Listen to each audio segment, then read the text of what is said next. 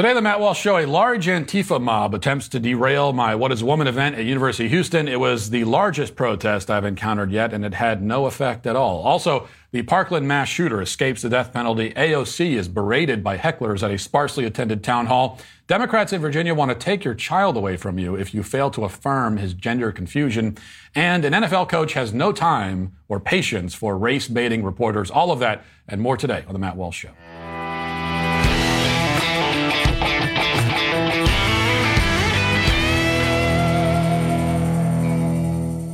Well, for those who've been following the story, Vanderbilt Hospital has agreed to pause all gender transition surgeries on minors. A big win. A, uh, a left wing institution caving to pressure from the right. Doesn't happen very often, deserves some recognition. But the fight is far from over. There's still so much we can do to protect our children from these evil leftist indoctrination attempts. One thing you can do today is uh, write a will. Many new parents don't realize how important it is to have a will in place Sad truth is that uh, if you were to die tomorrow without a will, the fate of your children will be left up to the state. I don't know about you, but I don't want the state to decide anything for my family. Luckily, my partners over at Epic Will make early estate planning incredibly easy and affordable. They bundle your last will, living will, health care power of attorney, HIPAA release, and durable financial power of attorney. Bundle all that together. Plus, you save 10% when you use code Walsh. It only costs $119 for a single person to create a will. And when you use promo code Walsh, you'll save 10%. So go to epicwill.com. Use promo code Walsh to save 10% on Epic Will's complete will package. That's epicwill.com, promo code Walsh. So yesterday concluded the first leg of my What is a Woman college screening tour. We'll be uh, back on the road in a couple of weeks. Fittingly, our final stop on this portion of the trip was the most uh, eventful, I would say. As I had previously reported on this show, the Antifa cell in Houston had promised to show up and um, shut the event down, which is at the University of Houston. Meanwhile, far left, far left activists on campus had been working on the university, within the university, to cancel the event before it even began. But the event happened anyway, with hundreds of students waiting in line, uh, a line stretching around the block to get into the screening of our film. We packed an auditorium, which unfortunately could only hold a fraction of the people who wanted to get in. I'm not going to say that What is a Woman is the first or only documentary to sell out college auditoriums across the country, but it is uh, certainly in a small club, I think. But while large crowds gathered inside, there were large, though still significantly smaller, but uh, crowds of protesters outside who came together to voice their strident objections to truth and reality. They attempted several different tactics to, I guess, scare me away. Um, earlier in the evening, they stood in a line and uh, in a very direct sort of way, they chanted about what they want. Let's listen to that.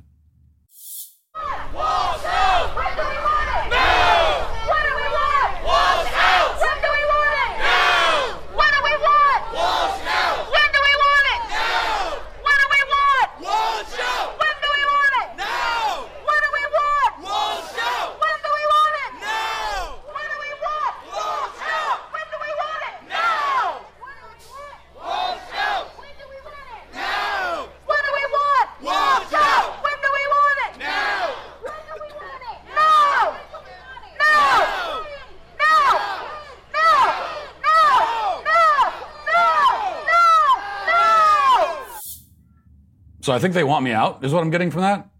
I like it, it trails off at the end and they get kind of lazy and then they just, at first is what do we want? Walsh out. What do we want it now? And then it, that's too much effort. So then at the end, it just turns into now, now, now. Um, it's a subtle message anyway, but I, I think I picked up what they were trying to say. I think I did. Soon there were various speakers who arrived with bullhorns to fire up the crowd and lay out their indictments against me. Here's one who describes all the many ways that I have invited violence against the trans community. Started last week organizing a peaceful protest to get past Walsh's hateful, transphobic rhetoric, and I am proud to see how far this has grown in this short time. For those who are not aware, some of the things that Walsh has said to invite violence and hatred against the trans community include calling his supporters to action against Boston Children's Hospital, resulting in supporters threatening a children's hospital with a bomb. This was coupled with threats against individual providers of gender-affirming care. Used similar inflammatory language against Vanderbilt University Medical Center, resulting in the hospital suspending gender-affirming care. Because of this and other comments, it's important that us as Cougars show up and say loud and proud that we as students do not support this. Uh, was my inflammatory language that resulted in Vanderbilt suspending their child mutilation program. Evidently, my words are so scary that the hospital simply bent to my will out of sheer terror and fear. Now, I would like to think that I am that intimidating and powerful. I wish that was the case. But uh, in fact, that's not the case. They suspended their gender affirming care quote unquote program because they could not defend or justify mutilating children after those practices had been exposed. So that's how, that's actually how bad this stuff is that, um, all we had to do was point it out and say, look at what these people are doing. And within a few weeks, they just stopped doing it. You know, that's a, that's like a pretty good indication that someone is doing something wrong where, uh, you know, if they're doing it and all you have to do is point to the fact that they're doing it and they stop doing it, pretty good indication that it's wrong.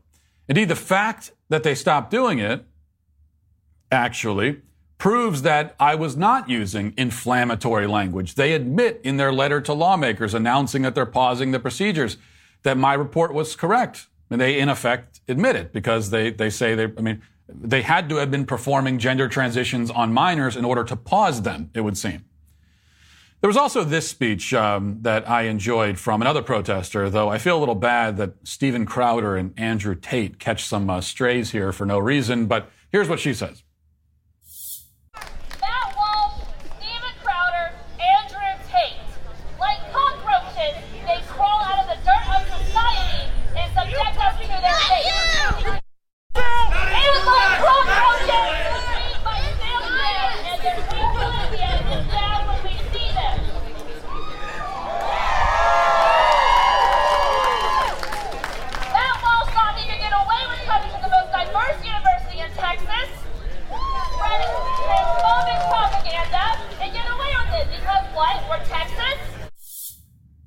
Yeah, but but I did get away with it.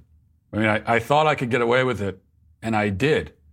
I got away with it, and it was great. I not only did exactly what you didn't want me to do, but I had I had fun while doing it. It was a lot of fun.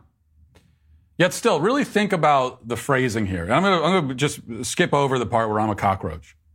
The cockroaches that have she was attempting a metaphor there. She's trying to get poetic, but cockroaches that have crawled out of the dirt of hate to spread their, you know, let's put that aside. Uh, the phrasing that, that actually disturbs me a little bit more is um, he thinks he can get away with this. I mean, like, get away with what exactly? Existing? Speaking? Saying things? Expressing a point of view? Much is revealed about the leftist mindset just from that one statement, I would say. Anyway, the crowd outside grew more and more rowdy as the night went on. Police had to arrest at least, I think, at least one person, as far as I know. When the speech concluded, uh, the mob stood outside, cussing at and harassing the audience as they left the building. And uh, and there's a lot of videos there that are a lot of fun that you can go watch because uh, you know my audience, I'm very proud of them the way they handled it. They started chanting "Let's go Brandon back," so that was great. Um, there are also some some uh, early earlier on before the speech, there were some uh, counter demonstrations of people standing and, and praying, saying the rosary, while these satanic lunatics scream at them. You just, as always, you see the contrast there, and you can kind of decide whose side you want to be on. But they then, uh, the protesters stood around for a while longer, even after all the, the, the crowds had cleared out. I was gone, and they stood around for a while longer, chanting various slogans, including this one.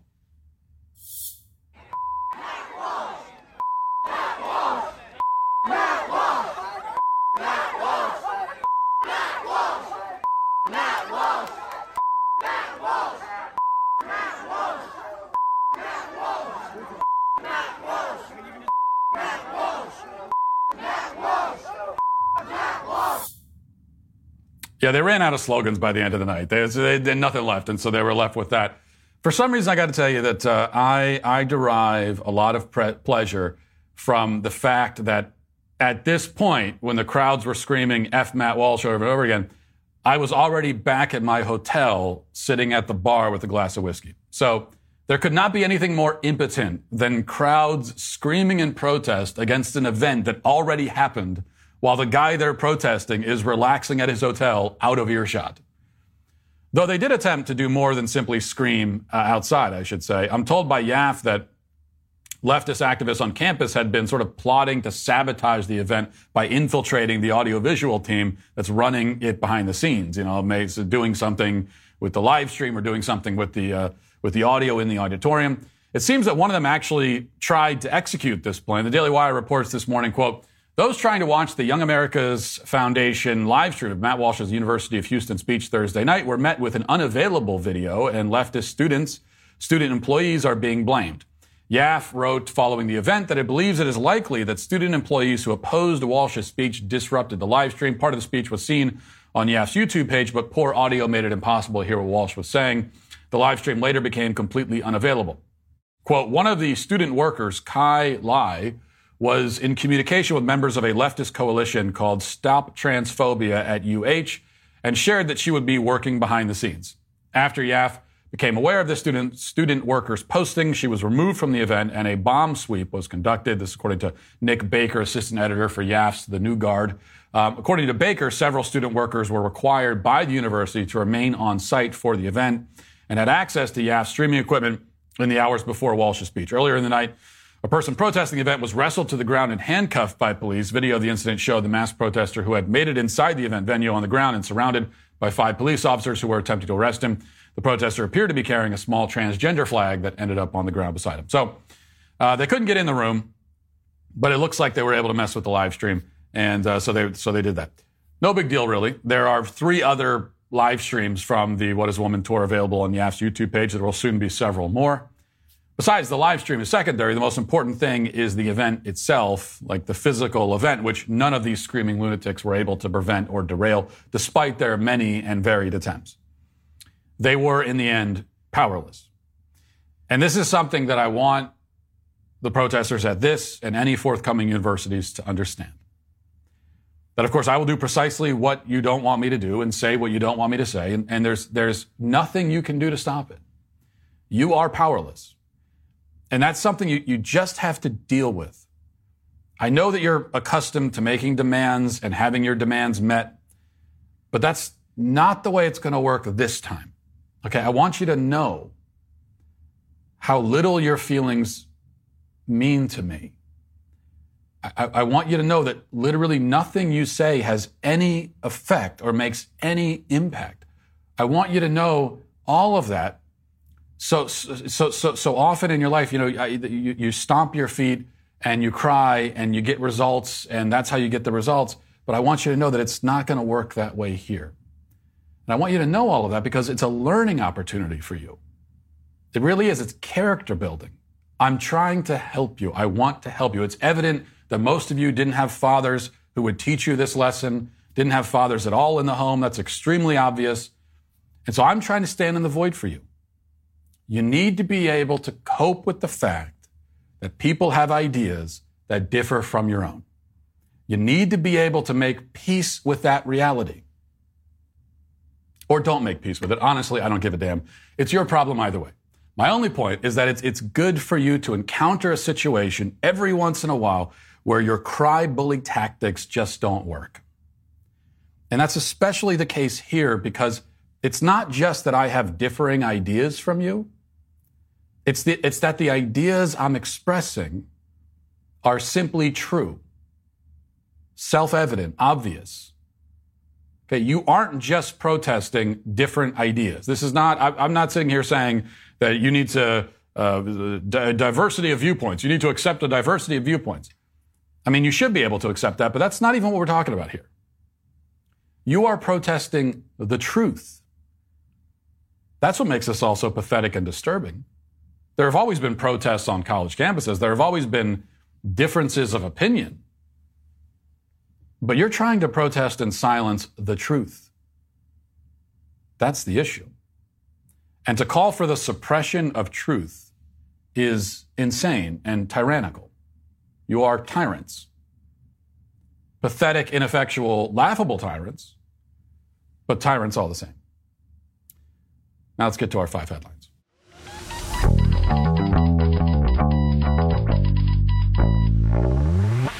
NBC News reports the House Select Committee investigating the January 6th insurrection presented previously unseen video Thursday of congressional leaders pleading for help from governors the acting Secretary of Defense and the acting Attorney General as rioters attacked the Capitol. The video montage began with House Speaker Nancy Pelosi walking through the Capitol, and uh, I've lost interest already. So that's still happening. They're still doing this. In case you didn't know, they're still doing the January 6th thing. Another hear- hearing. Let's move on. Um, we actually begin here. Okay, this is this is in fact an important story. So this is from the Daily Wire. A Florida jury, a Florida jury rejected the death penalty Thursday for the Parkland school shooter who killed 17 people on Valentine's Day 2018. The shooter received life in prison without the possibility of parole for each of the murders, causing disappointment and frustration among family members of the victims uh, attending the trial. Dr. Ian um, or Ilan uh, Alhadeff, who uh, gave a moving victim impact statement in August on the murder of his daughter Alyssa, is a 14-year-old varsity soccer player. Uh, he says, uh, "What do we have the death penalty for? We're beyond disappointed with the outcome today." And um, his wife, Lori, said, I just don't understand this. Uh, another victim who lost a, a, daughter says, I don't know how this jury came to the conclusion that they did today, but 17 families uh, did not receive justice. The shooter was in the penalty phase of his trial, having pleaded guilty to 17 counts of murder last year. 14 students and three staff members were killed, with the youngest victims only 14 years old.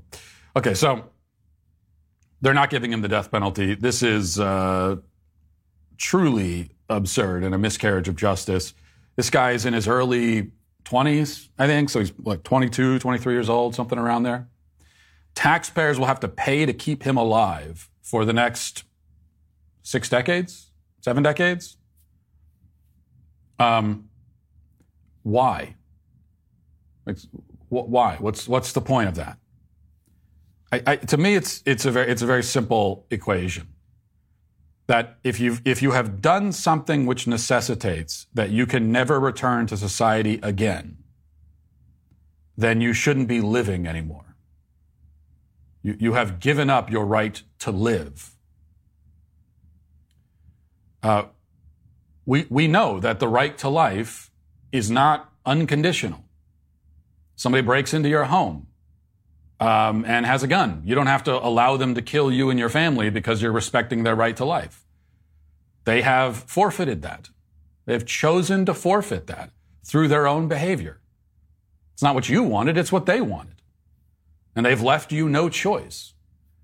And we could say the exact same thing about, uh, about someone who goes and kills 17 people, 14 kids at a school. You, you have left society no choice but to just get rid of you. The ultimate punishment. That's justice. And of course, uh, to, to, make the absurdity, to make the you know the irony even more uh, outrageous here is that uh, I talk about the right to life. Well, um, you know, there's the I, think the misguided belief among some pro-lifers that they have to take this absolutist position on the right to life and, and, and, declare that, well, because we defend the rights of babies to live, that means we also have to defend the rights of convicted murderers and monsters to continue living. And, uh, and that's, you know, there are some pro-lifers who do that. And I, I think it's, I think they're mistaken. But at least there's a certain consistency there that they're trying to establish. But as we know, many of the people who oppose the death penalty and who I suppose are happy today that this scumbag is not going to be executed, many of those people don't even believe in the right to life, or certainly don't believe in the right to life for babies. I mean, there are, it would seem, millions of people in this country who believe in the right to life for this guy after he kills 17 people, but not for the babies. That's how twisted and upside down all of this is. If you're going to have the death penalty at all, I mean, if it exists as an option, it just it, it does not make any sense that this person would not be eligible for it. There's nothing else to be done. He's going to spend the rest of his life in prison. Uh, there's no, you know, it's not like we're, there's no, there's no, uh, we're not reforming this person and trying to reintroduce them to society. Although, who knows? In some states, in some cities, if he had been tried and convicted there, maybe they actually would try that. Try to reintroduce him to society. But that's not going to happen here. Um, he's going to be sitting in a cage for the rest of his life. And what's the most just thing to do? Well, it's to tell them, okay, here's the date of your execution. And by the way, it's not going to be 30 years from now. It's going to be soon. Like, I don't know, next week. You got a week to get right with God if you can. But either way, this is when it's coming to an end for you. This is, this is the end of your story here on earth. It's a tragic ending, but it's the one you chose. That's what we should say. And I also, I, I, I don't really totally understand this idea that, uh, you know, that people say, well, it's a, it's a horrible thing for the state to execute someone, the state to kill someone. The state has no right to do that. Well, why would the state have no right to execute a murderer? But it, the state does have the right to put you in a cage for your whole life. That's, that's another thing I don't quite understand. All right. This is from the Daily Wire. Representative Alexandria Ocasio Cortez struggled at a town hall event on Wednesday evening when two attendees confronted her for allegedly supporting nuclear war. I mean, personally, editorializing, I would take the allegedly out.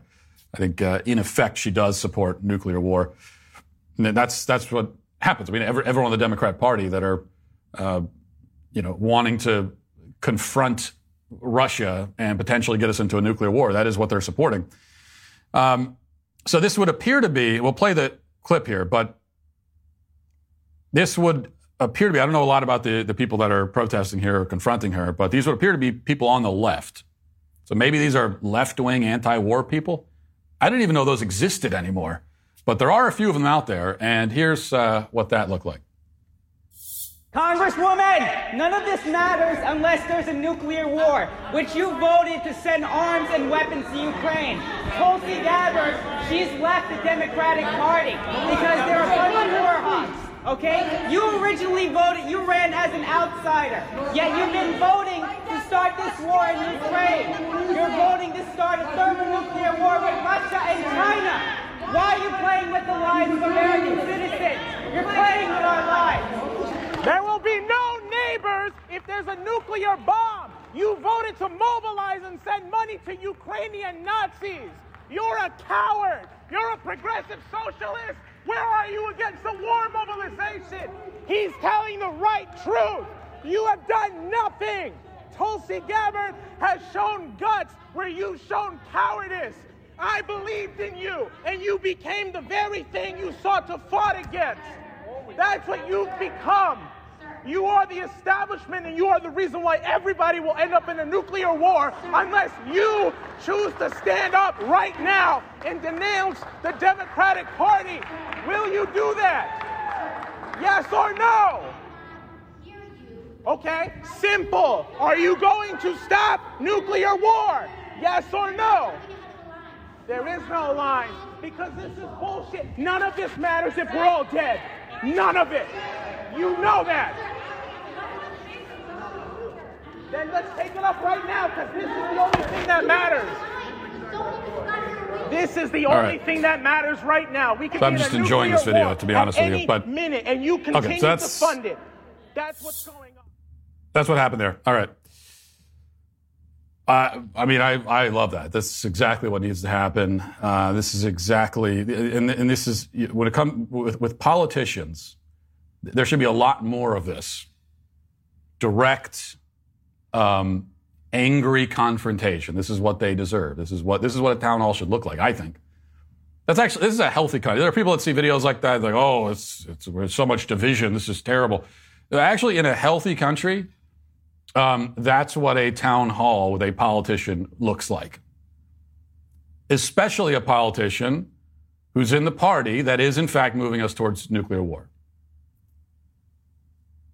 Advocating for pushing us towards helping to fund and facilitate a confrontation with a nuclear power over Ukraine. And yet, none of these people, for the, for the many months that this has been going on, None of these people have been able to explain why exactly Ukraine should matter to us that much. Why should it matter so much to us that we are willing to, to risk world war, nuclear war over it? They've never been able to explain that. The, the most they can do is they give us this, this nonsense about, uh, well, we're standing up for democracy and freedom. Democracy and freedom in a country 5,000 miles away that has nothing to do with us whatsoever.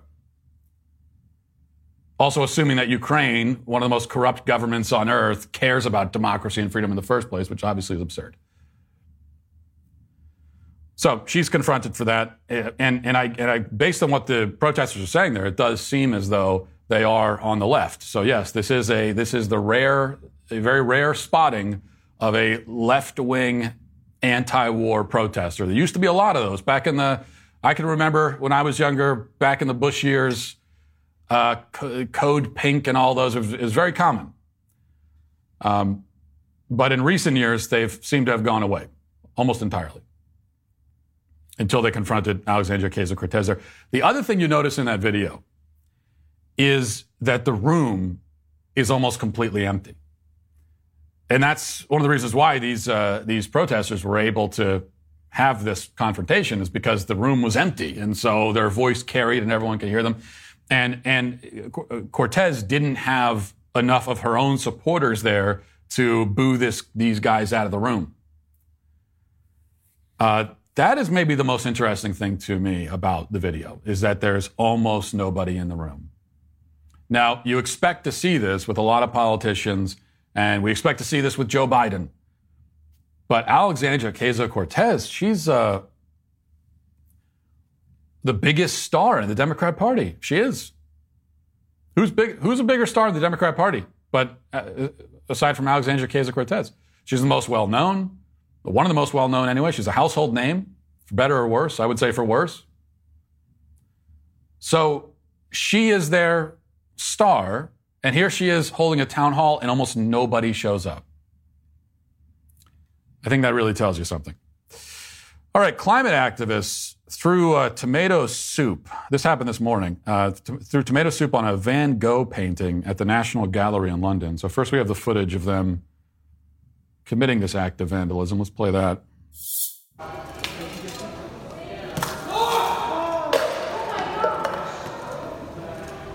All right, so a priceless work of art. Deface it with tomato soup. And now they pull out their uh, super glue. And they're going to glue their hands to the wall. this is all this is all to save the environment. You have to understand. Now, how does this help save the environment? What exactly, what's the plan here? So I know if we were, if we were to look at the, at the uh, step-by-step plan, the goal is save the environment. Step one, throw tomato soup on a priceless work of art. Step two, glue hand to wall. Step three, question mark. Step four, planet is saved. So I'm not sure what, what happens in this. What, what are we missing in step three? Well, the, they were interviewed while they were sitting there glued to the wall, and they tried to explain. They tried to kind of square this circle, and let's hear that. What is worth more, art or life? Is it worth more than food? Worth more than justice? Are you more concerned about the protection of a painting or the protection of our planet and people? The cost of living crisis is part of the cost of oil crisis. Fuel is unaffordable to millions of cold, hungry families. They can't even afford to heat a tin of soup. Hmm. Uh, I think a good punishment with these sorts of things is, uh, and, I, and I could see maybe why the art gallery wouldn't be a fan of this, but um, I, I, tend to think a good punishment is just to leave them glued to the wall. Just leave them there. And it's the same thing. They, have done this at Starbucks, where they glue or their hands to the to the counter to protest. I forget what they're protesting at Starbucks. Um, oh, they're protesting because there, there aren't. Enough, it, it, you know, very often they protest at Starbucks because there aren't enough um, non-dairy options for cream. Like they want more oat milk and that sort of thing. I think. But anyway, in the same, I say the same thing there. Just leave them glued. And if you're not going to do that, then I then I actually think that years in prison is is the appropriate response here. That would be justice. You come in and deface priceless works of art. You should be going to prison for not you know not jail for a day, even though even that much they probably won't get. We should be looking at 5, 10, 15 years in prison. And that's what a society, it's what a serious society, a serious culture would do. That's how you protect your art. You send the message that this is, you cannot do this. This is unacceptable. That said, I will, uh, I will admit that I have a bit more sympathy for these kinds of people than, say, the Leonardo DiCaprios and Al Gores of the world. At least in a, way, in, in a way, they have the courage of their convictions. Very stupid convictions, I grant you, but it's there. And the other thing, too, is that they actually believe this stuff. So when you see these younger climate activists who are uh, gluing themselves to walls and defacing things and blocking traffic and doing a lot of really annoying things and things that are much worse than annoying, in fact, are, are horrifically evil. Uh, but also keep in mind that they've been, not to make excuses for them, but they have been brainwashed from a young age. And they really do believe they, this, this is what they've been told. They believe that the earth is we are barreling towards destruction and apocalypse. They really believe that.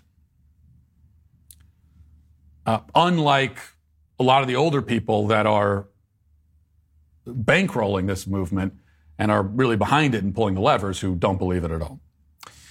All right, here's a really awful story. This is from Fox News. It says a neonatal nurse in the UK who allegedly murdered seven babies and attempted to kill 10 more wrote notes reading, I am evil and I killed them on purpose because I'm not good enough, according to the prosecution. Lucy Letby, 32, who worked in the neonatal unit of the uh, Countess of Chester Hospital, left handwritten notes in her home that police found when they searched it in uh, 2018. Earlier this week, Johnson argued, it's uh, Nick Johnson, who's the uh, prosecutor, he argued that Letby was a constant malevolent presence in the neonatal unit of the babies Letby allegedly murdered or attempted to murder between 2015 and 2016. The prosecution said that she injected some with insulin or milk, while another she injected with air. She allegedly tried to kill one baby three times. So this is a story maybe you've seen in the headlines of this uh, neonatal nurse that's a serial killer of babies. And you hear about a story like this, and, and obviously it's unthinkable, it's horrible here's another person that should be a, this should be a, a easy case for the death penalty. We shouldn't even have to think about it. Obviously, this is a death penalty candidate. Although being in the UK, it's probably that's not going to happen. Um, but you, it is also worth noting. In fact, I, I, you can't help but note that this woman working in the neonatal unit, that would mean that her victims were probably all uh, not only infants, but they were born premature. That's how they ended up in the NICU. You know, one of the most common ways to end up in the NICU is you're born premature. So she's killing premature infants. And we all look at this case, every single person who sees this case, we all recognize it as unbelievably evil. We see this woman and think this is one of the worst humans on earth. We all agree with that. There's no disagreement. And yet, you put a Planned Parenthood badge on her, you change the context just a little bit, but you have her killing the exact same babies in a slightly different context. Not only now is it all of a sudden legal, but there are people who defend it and would say that, that uh, in fact, she's a, she's a hero. She is a heroic practitioner of reproductive health, they would say killing the exact same babies at the exact same stage of development. Only difference is you take these babies and you take the, you take the, the crime and you put it in a building that says Planned Parenthood on it. In this case, the babies are still inside the womb of their mothers rather than in the NICU. And somehow that changes the moral complexion of this case completely, we're told which is total nonsense. All right. I also need to mention this as we uh, continue along. I, I, think I may have to return to my home state of uh, Virginia based on this report, anyway, out of Virginia. Let's watch this. Delegate is introducing a new bill centered around parents and how they handle their child's sexual orientation and gender identity. 7 News reporter Nick Minock explains why this is controversial. Right now, parents' rights and LGBTQ protections are a big focus in Virginia. Thousands of students in Virginia have walked out of class protesting Governor Glenn Youngkin's newly proposed model policies on the treatment of transgender students at school. Trans And Governor Youngkin argues schools shouldn't keep parents in the dark about their child's sexual orientation and gender identity. These same progressives in Fairfax County actually believe that they should lock parents out of their children's lives. They think that parents have no right to know what your child is discussing with their teacher or their counselor. Democratic Virginia delegate Elizabeth Guzman is a social worker, and she's planning on reintroducing a bill in Richmond that she says would help protect LGBTQ children from their parents and guardians who may not be affirming of their child's sexual orientation and gender identity. This is how we're going to push back. Her bill would expand the state's definition of child abuse and neglect to include parents who do not affirm their child's gender identity or sexual orientation. There's an investigation also in place that is not only, you know, from a social worker, but there's also a police investigation before we make the decision that there's going to be a CPS charge. What could the penalties be if you know the investigation concludes and it's concluded that a parent is not affirming of their LGBTQ child? What could the consequences be? Well, we first have to have an investigation. You know, it could be a felony, it could be a misdemeanor, but we know that CP, a CPS charge could harm, you know, your employment, could harm your education. And Alexandria, Nick Minock, 7 News. And Delegate Guzman Okay. tells 7 News that she is hoping Now, what, to what you have pass the to bill in realize, of course, is that this is in so this is in Virginia, where as we heard at the at the beginning there, obviously uh, Glenn Youngkin is the governor, so that means that this bill is not going to be signed into the law, into law right now in Virginia. But this is what they want to do, um, and this is what they will do, especially in blue states where they can get away with it. Make it a it is child abuse to not affirm so-called affirm your gender confused child. They're already doing this in Canada.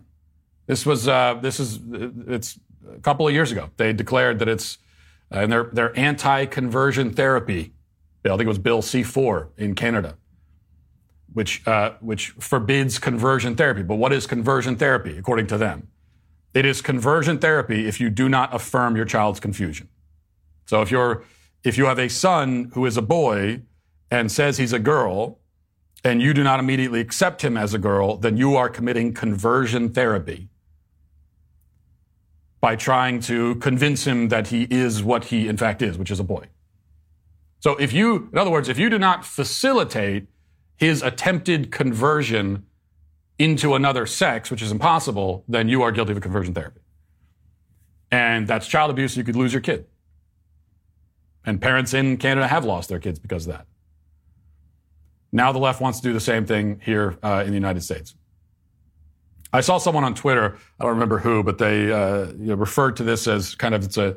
We, we know on the left they had their no fault divorce policies, and for married couples.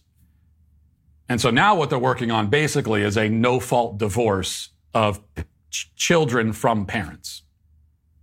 They're looking for every way that they can to sever that relationship, sever that bond. And in the schools, they, they do it, they sever the bond psychologically, they sever it emotionally. They turn parent, the child against the parent. But now they're looking for ways to do it legally.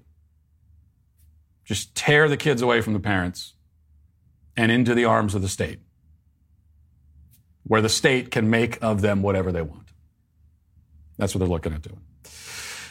All right, a lot of heavy stuff. Let's go to something a little bit less heavy. Well, this is celebrity gossip, so a little less serious, I suppose. Uh, this is from The Sun. It says Gisele Bundchen has broken her silence following her recent alleged marriage troubles with star quarterback Tom Brady. Bucs quarterback uh, Brady and the Brazilian model have reportedly hired divorce lawyers following an epic fight. Uh, and uh, she was spotted visiting a, a spiritual healer earlier this week. We heard about that.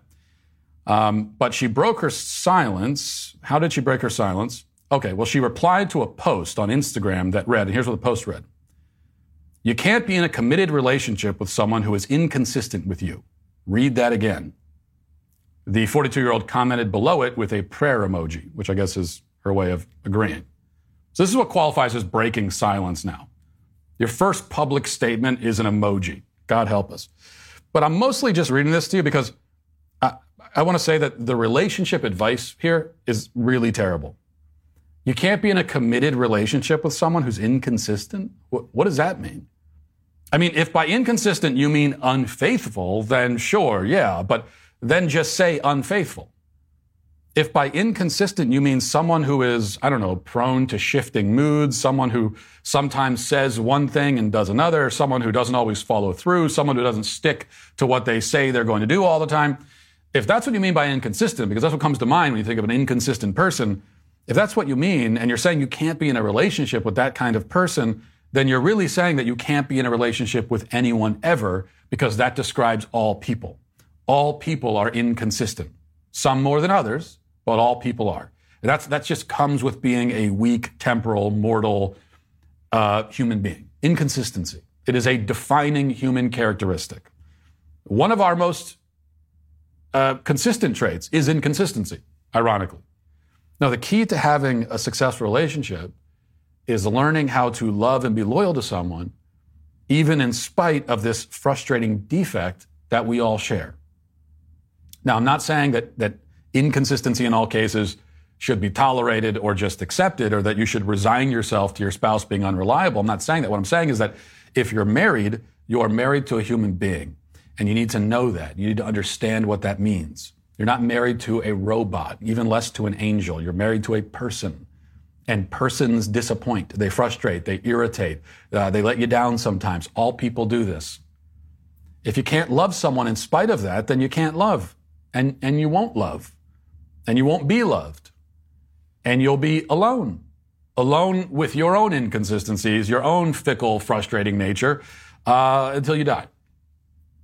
Okay, so this is, I, I, I, I, know this is just a cliche marriage advice that someone posts on Instagram, but um, it has an effect on people. You know, they hear enough of this and they start believing it. And it's just nonsense. Finally, the New York Times has an article revealing that on average, um, now for pollsters, people doing political polls, only 0.4% of the people that they call actually pick up the phone and complete a survey. So that's the report they had. And I'm surprised it's even that high. But this, this brings up an issue I've always had with polls, all polls, and we're seeing a lot of polls heading into the midterms. But this is especially with political polls. It's why I tend to believe that all political polls are fake, like they're all bogus. None of them mean anything at all. And the reason is that there's such a vanishingly small percentage of people who will even take them in the first place. It's only a certain type of person who would take a political poll over the phone, a freak to be specific, a lonely, weird, bizarre person who actually will talk to a stranger on the phone about his political opinions. So when you see a poll and it says that so and so is leading by however many points, it, it means what you have to how, how you should interpret that is that among the lonely, weird, bizarre demographic, demographic of people who answer polls, this person is most popular. And yet that demographic is so small as to be uh, irrelevant from an electoral perspective. So who cares? And forget about taking a poll. I've never taken a phone survey in my life or even been asked to take one. But the reason for that is that I don't pick up the phone to begin with if I don't recognize the number. So, well, I don't pick up the phone for anyone, to be honest, but, but especially if I don't recognize the number, I'm not picking up the phone. So who are these people where you get a call on your phone, you don't recognize the number, and you pick up anyway, rather than letting it to go to voicemail? If they have something important to tell you, then they'll tell you in the voicemail. So you pick up the phone, even though you don't recognize the number, and then it's, someone on the other line says, "I want to talk to you for 15 minutes about your uh, about your political opinions," and you sit there and just talk to them rather than hanging up. That I don't understand.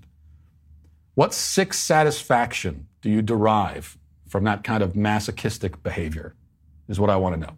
All right, let's get to the comment section. Who's bringing shopping back to the rightful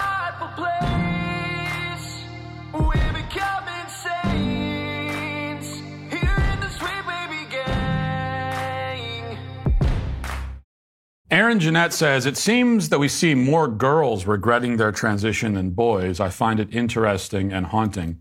Uh, yeah, that is, uh, that is a, a, notable thing. It is interesting that when you, when you hear about detransitioners, and uh, it seems pretty much any time you see someone telling their story as a detransitioner, um, in the vast majority of cases, it's a girl. And what's the reason for it? I think, I think, well, one of the big reasons that comes to mind immediately is that the vast majority of the people who are transitioning in adolescence are girls. So I think that explains why the majority are um, they, of, of detransitioners are girls.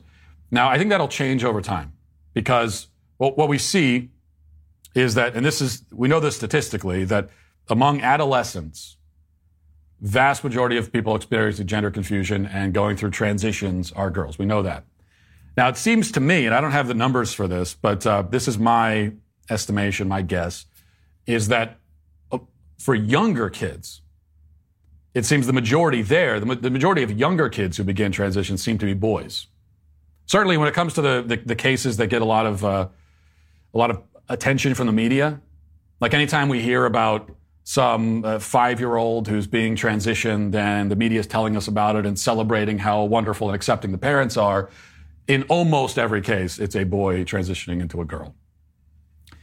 Um, so I think give it another 10 years or so, you're going to see a lot more detransition males who are in their 20s. But right now, because this is such an epidemic among adolescent girls, that's why that's where you see most of the regret. All right. Stephanie Marie says, a few years ago, I went without a phone for about two to three months. Mine broke, and I just didn't bother getting a new one for a bit. In that time, I noticed an extreme decline in my anxiety in the morning, an increase in activity. I woke up and instead of checking my phone right away, I went right to yoga, breakfast, uh, working, etc. It's a shame that we need to uh, we need small computers on us 24/7 for work, while people manage without them for hundreds of years. Yeah, if you could kind of detox from the phone, this is uh, this is, seems to be the what what most people say. If you can detox from it, put it down leave it alone for a certain period of time, um, you, you, have this incredible impulse, at least for a period, to go pick up the phone. But if you can get through that detox period, you'll come out on the other end feeling a lot better. I know this for my, this is certainly the case for me because I go through these minor kind of detox periods anytime I go on vacation. Like when I go on vacation, I have, I actually have no problem putting my phone down and not looking at it when I'm on vacation because I know I'm not working. I have no responsibilities. And so whatever it is, whatever the period of time is, I can put the phone down, not even bother with it. I have no, I don't even have the temptation to pick it up. But then you come back and uh, and it's almost at, at first getting back from vacation, at least for me, picking up social media again. It's almost it's like a chore. I have to force myself to develop the impulse again, and then I do, and it becomes an impulse. It's just very, it's very sick and unhealthy. Josh says, I'm 100% in agreement with all this stuff, but I might be even more agreement with your quick comment about making beds every morning. I've never understood it at all. My wife does it because she says it makes her feel more organized or something like that. But to me, it's just wasted effort. When I push off the covers in the morning, if I leave it there, then that night I lay in the same spot and pull them over me, streamlined as going to bed should be. Yeah, I've, I've had, I think this is a classic argument, especially between uh, husbands and wives, but I've tried to have, I've tried to explain this to my wife. Like she goes through this. We, we wake up in the morning. It's not just making the bed. Like she makes the bed. She and it's like she tucks the covers underneath the mattress, uh, and then then she has all of her pillows. As I've complained about many times, she has 50 pillows that she puts on the bed. And so then every night when it's time to go to bed, we got to take the pillows off. And there's nowhere to put all these extra pillows. Just end up throwing them on the ground. Um, you know, pull the covers out from underneath the, the mattress. It is wasted effort. Think about all the cumulative hours of my life that I've wasted doing that. Um, James Savely says, I wish there was a way to force every adult in the U.S. to watch one week of the Matt Walsh podcast. I couldn't agree with you more. And when I am theocratic fascist dictator of the world, then your dream will become a reality because that will be a requirement. Although not for a week, of course, every day. So a few weeks ago on the show, I read you an email we were uh, that uh, we were copied on from a Harry's Razors customer who was canceling his subscription and switching over to Jeremy's razors. He was so ticked off with Harry's virtue signaling nonsense that he was willing to pay the extra money to have his Jeremy's kit shipped to the UK where he lives. Since then, we've been copied on a flood of breakup emails from our listeners, all telling Harry's and Gillette what they can do with their woke razors. Here's a new one. Uh, reading it now says, Hello, I've been using Harry's for many years and have enjoyed your product. However, when you choose to inject yourself into political matters and say that 50% of the country are bigots, you make it a very easy decision for me to cancel. Why should half the country have to tolerate open discrimination simply for having a different opinion? The answer is that we shouldn't. And thanks to the Daily Wire, we no longer have to. I'll be giving my money to someone who will use it for something I support, not a company that openly despises me. P.S. I am a bald man and shave my head three times per week, so you genuinely are missing out on a good deal of money from me. Now, this man's follicle fallout is Harry's financial loss, but they have no one to blame but themselves. Actions have consequences, and we will gladly take the lead in holding woke companies like Harry's, Gillette, Disney, and all the rest to account.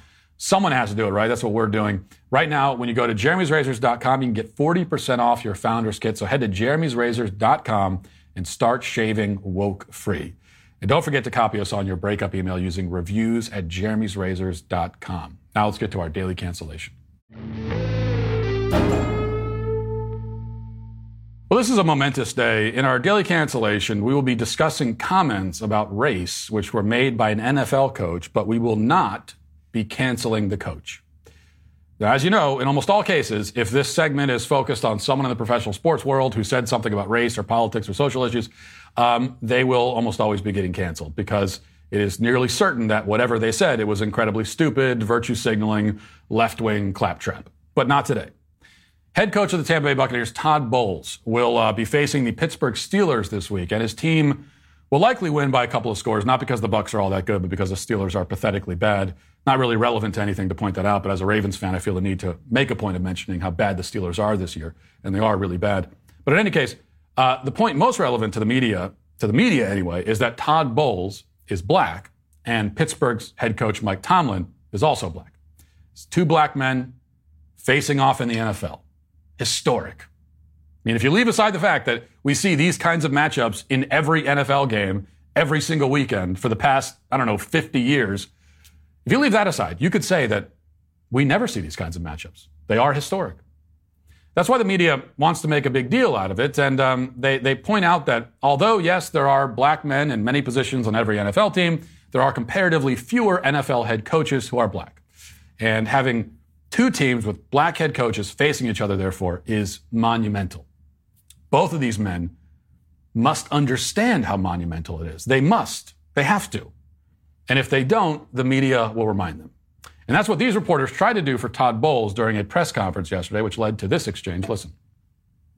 You and Mike Tomlin are two of the few black head coaches in the league. I wonder what your relationship is like with them and your thoughts on Steve Wilks joining that fold. I have a very good relationship with Tomlin. Uh, we don't look at what color we are when we coach against each other. We just know each other. I have a lot of very good white friends that coach in this league as well, and I don't think it's a big deal as far as us being coaching against each other. I think it's normal. Wilks got an opportunity to do a good job. Hopefully, he does it. And we coach ball. We don't look at color. But you also understand that representation matters too, right? And that when young aspiring coaches or even football players, they see you guys, you know, they see someone that looks like them, maybe grew up like them, that has to mean something. Well, when you say you see you guys and look like them and grow up like them, means that we're oddballs to begin with. And I think the minute you guys start stop making a big deal about it, everybody else will as well. That's great. I love that. So, wow. So Todd Bowles it turns out, hasn't spent much time sitting around and meditating on the significance of his opponent's skin color as it relates to his own skin color. He says it isn't a big deal. And if you guys, the media, stop making it a big deal, he says, everyone else would move on with their lives too. So there are a few points uh, here worth noting. First, unsurprisingly, the reporter lecturing the black man about why he ought to see more significance in the racial dynamics of this weekend's matchup, that reporter is a white woman. Notice that the patronizing tone she uses. You understand that representation matters, right? You understand that. And then she goes on to explain the importance of black representation to a black man. Clay Travis over at Outkick, uh, Outkick reports that the reporter is Jenna Laine, who works at uh, as a Bucs correspondent for, of course, ESPN. Who else? In her write-up on this exchange, she makes she makes sure to note again just why Todd Bowles should care more about the racial component of this weekend's Bucs Steelers game. She writes, "quote." The NFL has come under increased scrutiny in recent years for its lack of black head coaches when roughly 70% of the league's players are black. Following Wilks' promotion, there are four active NFL head coaches who are black Wilks, Bowles, Tomlin, and Lovie Smith of the Houston Texans. Aside from those four, three additional head coaches are people of color. The Miami Dolphins' Mike McDaniel, who's biracial, the New York Jets' Robert Saleh, who is uh, of Lebanese descent, and the Washington Commanders' Ron Rivera, who is Latino. Okay, so that means 20% of NFL head coaches are, quote, people of color. I'm not sure I quite see the problem here. Meanwhile, as she notes herself, 70% of the players are black. All in all, a hugely disproportionate number of those making millions of dollars to work in the NFL are black. There is no racism problem here. And if there was, the numbers would suggest that, it, that the racism problem would be going the other way. Yet this will not stop Jenna Laine from pushing her narrative, even if uh, she has to push it onto a black man against his will. More specifically, she is pressuring him to push it for her. This is very often how it goes with the left's racial narrative. That's what's so uh, revealing about this. The white liberals depend on non white people to be their puppets, their ventriloquist dummies, repeating the lines that have been assigned to them. White liberals assume from the outset that every non white person they meet will be willing and eager to play that role. If you're not white, they will presume that they know ahead of time what your basic outlook on life is, what your priorities are, what your, uh, you know, what your values are, what your political stances are. Any non-white person who does not play their assumed role risks being ripped to shreds for their lack of cooperation. In fact, I, I expect that several lengthy think pieces have already been written explaining why Todd Bowles is a self-hating white supremacist and uh, probably suspected Nazi sympathizer. The other thing we see from this incident is how the left's racial obsession just makes everything so shallow and boring and dreary. Because by far the least interesting or relevant thing about the Steelers Bucs game is that the two head coaches are black. But, but that's what they want to focus on. In fairness, there's not a lot interesting at all about the game because both teams kind of suck. But even so, the racial dynamics are the least inter- interesting aspect out of all of it. Now, it's not that the races of the coaches are meaningless. Um, race is not nothing. I mean, your race is a fact about you. It does mean something. It's important in its own way because it's, it's, it's a fact about you. Yet on the left, they want to reduce you entirely to these identity markers. You are nothing but the combination of your race, your sex, your sexual orientation, your gender identity, quote unquote, which is a made up and meaningless category, of course, they want us all to, to go through life as just like walking demographic statistics.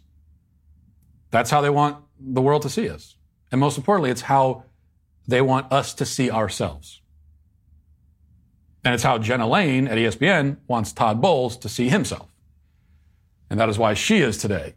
Certainly not Todd Bowles, but she is canceled. And that'll do it for us today. Uh, thanks for watching. Have a great weekend. Godspeed.